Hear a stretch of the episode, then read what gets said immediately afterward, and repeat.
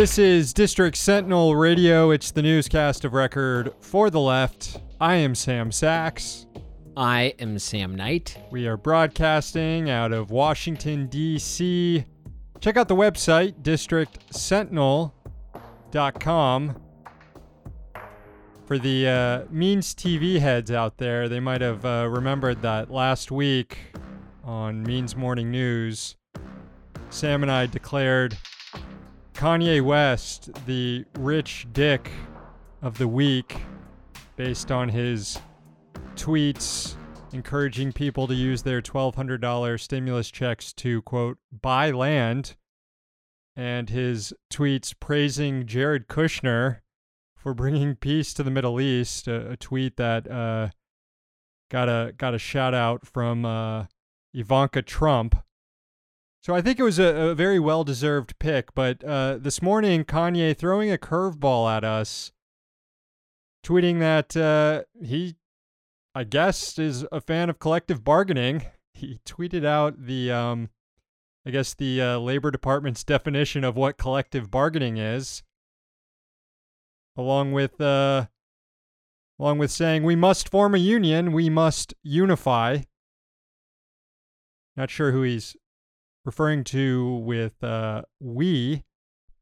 Um, Kanye is, of course, uh, a capitalist, a boss. He has, you know, 160 employees that work at his company, Yeezy. In fact, Yeezy received some PPP funding in order to save those 160 jobs. So I don't know. It looks like uh, Kanye is just going to um, proactively recognize a union at his company before they've even attempted to unify. It it looks like. I don't know what he's talking about here, Sam. Any any any t- care to take a, a guess here? I I have uh, no idea what he's talking about. I know that uh, I, I did some research for the segment on Means uh, Morning News for the Rich Dick segment, and I know that he was uh, very upset about the music industry, and at one point um, tweeted out every page of a contract uh, that he'd been that he'd either signed or been offered or something. I'm not really Yeah, perhaps not really he's- sure what, what what what was going on there. And and then at one point he also put uh, his Grammy in the toilet and peed on it. So maybe he's referring to some sort of artists union here. I would assume so. It's probably I- not that- talking about his employees. No, probably not. Anyways, we'll uh we'll monitor the situation and uh update this week's rich dick if we see fit uh for uh Thursday's Means Morning News, which of course you can watch by becoming a subscriber over at Means TV, which you can become by becoming a patron of the Sentinel over at patreon.com slash district sentinel. All new subscribers get a month free to Means TV. All right, let's get on with the show. It's Tuesday, September 22nd, 2020. Here's the news. Well, that didn't take long. It is now officially cringe to call Senate Republicans over the RBG vacancy. Cory Gardner said yesterday he supports Trump moving forward with a nominee. Mitt Romney said the same today. Politico reported that means that Senate Republicans have the votes to move forward this year. So, no, do not take the 30 seconds out of your day that it would require to pick up the phone uh, to call a Senate Republican. Don't do it, it's pointless. Also, uh, maybe I shouldn't have spent time yesterday joking about the House impeaching a bunch of officials to clog up the Senate. We clipped part of a Nancy Pelosi George Stephanopoulos interview, uh, but we left out a part of it that uh, I did not see at the time of recording. But to be clear, you're not taking any arrows out of your quiver. You're not ruling anything out. Good morning. Sunday morning. The uh, System error, system reboot. Shortly after, Pelosi did say that, quote, protecting our democracy requires us to use every arrow in our quiver. but uh, based on her glitch there, it doesn't really sound like she has the stomach for it. The landlord asking me when I'm going to pay my rent that's several months behind. I keep telling him, look, I've got a lot of arrows in my quiver here. some time.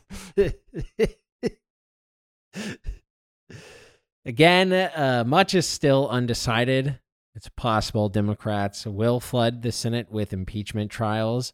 I wouldn't bet on it, though me not betting on it actually probably means it will happen.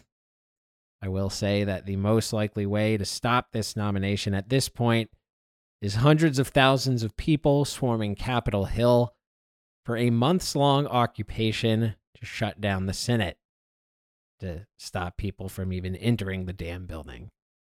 Anyway, you can't count on the Democrats to lead opposition to this. That being said, if you're going to do any kind of organizing right now, should probably organize your own workplace or do some tenant organizing or working to defund the police in your town. The Supreme Court is basically illegitimate at this point. Lifetime appointments uh, should not be a thing. The number of COVID 19 deaths in the U.S. has now surpassed 200,000, and in particular, the bodies are stacking up within federal prisons. In recent days, the Federal Bureau of Prisons announced multiple COVID 19 deaths among its inmate population. The deaths raise questions about the care individuals are receiving in federal prison and the possibility of coronavirus reinfections. Take, for example, the death of inmate Tim Hocutt on September 14th at the Federal Correction Institute in Terre Haute, Indiana. According to the BOP press release, Hocutt reported to medical staff at the facility that he was experiencing coughing, congestion, and nausea. He was tested for coronavirus that same day, which came back positive, and Hocutt ended up dying that same day as well. He was 53 years old BOP claims Hocutt had pre existing medical conditions. He was serving a 156 month prison sentence for allegedly distributing meth. That sentence turned into a death sentence. Then there's the case of 62 year old Ricky Lynn Miller, who died of COVID 19 on September 17th while incarcerated at a federal facility in Butner, North Carolina. According to the BOP, Miller first tested positive for COVID back on June 1st. A week later, however, Miller tested negative. But then on September 9th, Miller was transferred to a hospital with shortness of breath. A week later, he was given another test and it came back positive for the virus, and Miller died the very next day, suggesting that either A, he recontracted the virus after testing negative, or B, was given a false negative diagnosis, which resulted in delayed treatment. BOP blames his death, however, as they do uh, for every inmate, it's reported, on pre existing conditions. So far, 121 federal inmates have died of coronavirus that we know of. This is all based on the reporting coming out of the Bureau of Prisons. Two BOP staffers have also died from the virus, Thanks to shadow producer Matt Sostock for staying on top of these numbers. And while we're talking about the Department of Justice, a new DOJ Inspector General report is out detailing the number of civil rights and civil liberties complaints it has received through this year so far. This is an annual report that the Inspector General has to release uh, due to um, requirements under the Patriot Act. The IG reported 595 complaints. It was, however, only able to corroborate one of them, involving a Bureau of Prisons food employee making disparaging remarks about a Muslim inmate. The IG acknowledged that it was able to corroborate the complaint mainly because the remarks were made not just in front of the inmate, but also a group of other Muslim inmates and a prison chaplain who witnessed it all. Financial regulators have approved of water derivatives. The contracts started trading last week on the Chicago Mercantile Exchange in a development praised by a Democrat on the Commodity Futures Trading Commission. Rostin Behnam, an ultimate finance guy name, told the Financial Times that water derivatives were, quote, a really good thing. He praised them as something that can, quote, help stakeholders manage the risk that is going to continue to present itself to us, referring to climate change. First, it was carbon credits. Now it's water derivatives. Liberals just love climate change solutions that make financial dicks rich. Per the FT, the contract is based on an index measuring the spot price of water in California based on water rights. The paper quoted a corporate lawyer saying it should help farmers hedge against fluctuations in water prices. And obviously, it won't have any negative effect, just like how the housing market has been increasingly financialized since the 1980s. And that led to everyone getting housing and never losing it, and nobody ever losing housing, and nobody not having enough housing. Of note, the CFTC issued a report on climate change earlier this month. The agency warned that climate change can, quote, exacerbate financial system vulnerabilities that have little to do with climate change, such as historically high levels of corporate leverage in other words, climate catastrophe could deal the final blow to companies that have borrowed a lot of money. The solution to this, however, is more financial wizardry, according to the CFTC. Quote, the financial system can itself be a catalyst for investments that accelerate economic resilience in the transition to a net zero economy. It can do that. The financial system can also do the exact opposite of that insulating the power of those who already have tons and tons of money. In 2010, the United Nations General Assembly voted to declare access to water as a human right. The United States was one of 40 countries to abstain from the vote. Some uh, good ass liberal multilateralism from the Obama administration. Finally, we have new evidence that illegal surveillance was conducted on protesters in Portland.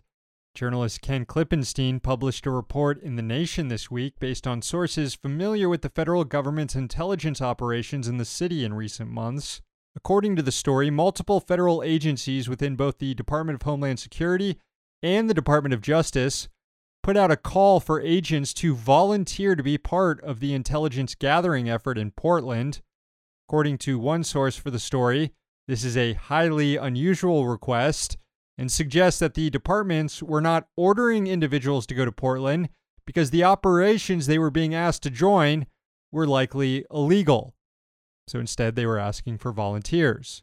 Reading from Klippenstein's report, quote, while in Portland, an interagency task force involving DHS and the Justice Department used a sophisticated cell phone cloning attack the details of which remain classified, to intercept protesters' phone communications. Now, that's according to two former intelligence officers. It was described as part of a quote, low level voice intercept operation. It was, according to sources, an effort to get a quote, inside view on targets and their hierarchy. It's already been reported how the feds deployed surveillance aircraft to fly over Portland during the unrest. However, the use of voice intercepts on the ground pose a far more intrusive threat to privacy. As two former intelligence officers told Klippenstein about the operations, quote, they were abusing people's rights, end quote. And that music means the newscast is over and it's time to read some haiku for our new subscribers over at patreon.com slash district sentinel. All new subscribers get, uh, as I mentioned at the top of the show, a month free of Means TV. They get access to uh, bonus content like our Friday Garbage Can show, and they get a poem. Sam, you want to uh, read today's poem? Yeah, this is for Tyler. Sometimes I feel like going off to the mountains for goddamn ever. Big same. Big same there. Thank you. where you. I will have no right to access water thanks to my own government. Well, you'll you'll be able to put like cups on your roof and stuff. Collect it from the sky. Thank you, Tyler.